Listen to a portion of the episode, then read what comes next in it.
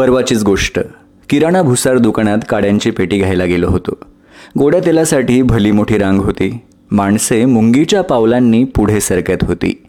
दुकानदार डोळ्यात तेल घालून थेंबा थेंबाचा दाम दस पटीने वसूल करत होता.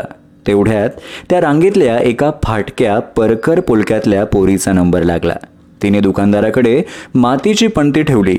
दुकानदार तेलाचं भांडं कुठं आहे? म्हणून खेकसला. ती म्हणाली एवढं पंतीभर द्या. अगं दिवाळीला अवकाश आहे पणत्या कसल्या लावतेस?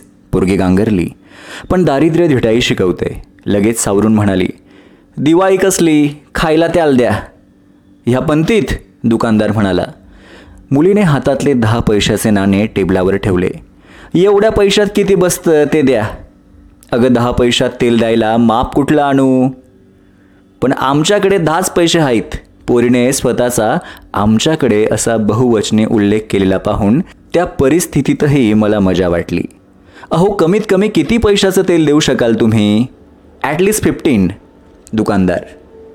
त्याला ते सांगताना लाज वाटली असावी. नाहीतर तो इंग्लिश बोलला नसता.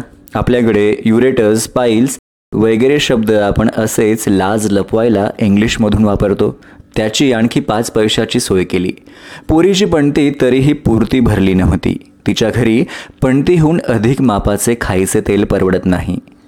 आता पणतीचे आणि माझे नाते दिवाळीच्या रोषणाईशी होते ते तुटून गेले आहे. पणत्यांची आरास पाहिली की आमच्याकडं दहाच पैसे आहेत म्हणणारी ती मुलगी नव्हे एक प्रचंड आक्रोश मला ऐकू येतो. दिवाळीसारख्याच अनेक गोष्टींची नाती तुटत तुटत मी शून्य होत जातो. तरीही जगतो. या शून्याच्या मागे नकळत एखादा आकडा येऊन उभा राहतो. मला मी कधी दहा झालो आहे कधी वीस तर कधी तीस असंही वाटायला लागते.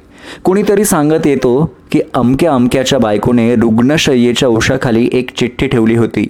तिच्यावर लिहिले होते की माझ्या मृत्यूनंतर माझे प्रेत ससून हॉस्पिटलमधल्या विद्यार्थ्यांना शवविच्छेदनाला द्या.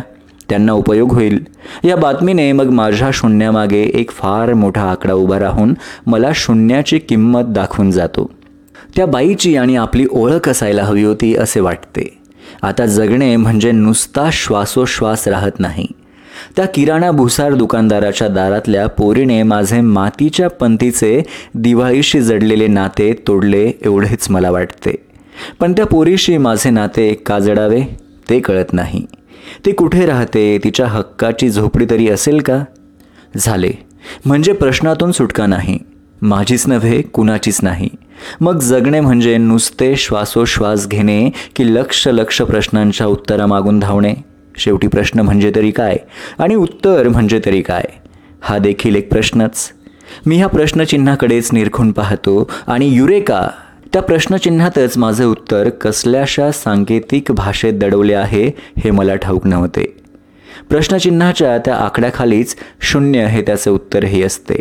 विरामचिन्हे इतकी विचारपूर्वक बनवली असतील याची मला कल्पना नव्हती.